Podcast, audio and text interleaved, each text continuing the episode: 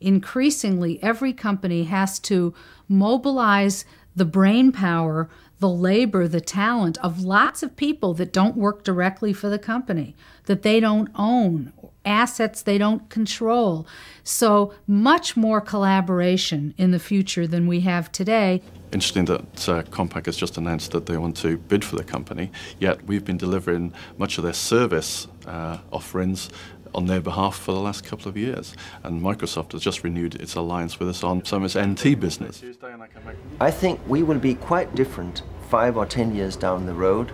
I think we will be uh, interacting much more closely with uh, customers, partners, and suppliers. Uh, they will be part of our network, and sometimes we will question ourselves is he part of our company? So we're rapidly becoming a virtual company where the distinction between competitor, customer, supplier is beginning to, to get very grey indeed. So, if the traditional concept of the organisation is losing definition, what about the traditional concept of the manager? With more and more work being done in self managing teams drawn from different parts of the globe and even different companies, what is the manager's role? Interestingly enough, companies that have turned over more and more work to teams who manage themselves still have lots of people called managers or leaders. They're people who invent projects, who know how to build teams, make people feel connected and committed to an effort.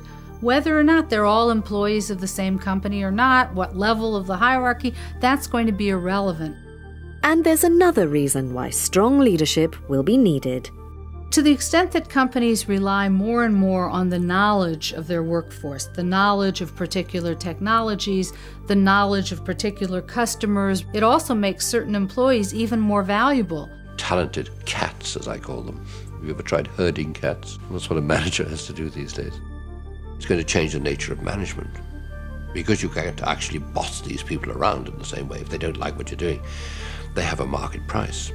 They can walk out. So there's a desperate need for leadership. Um, you've got to be visionary, you've got to be able to sell your ideas to a team to encourage them to want to be part of your team. I think managers will motivate people in the future by enhancing their reputations. You work on this project with me, you do a good job, I'll make you a star. What makes a company work well is because it's engaged the minds and the hearts of the people in the company. They really care, and their talents and skills are applied to making the company work well.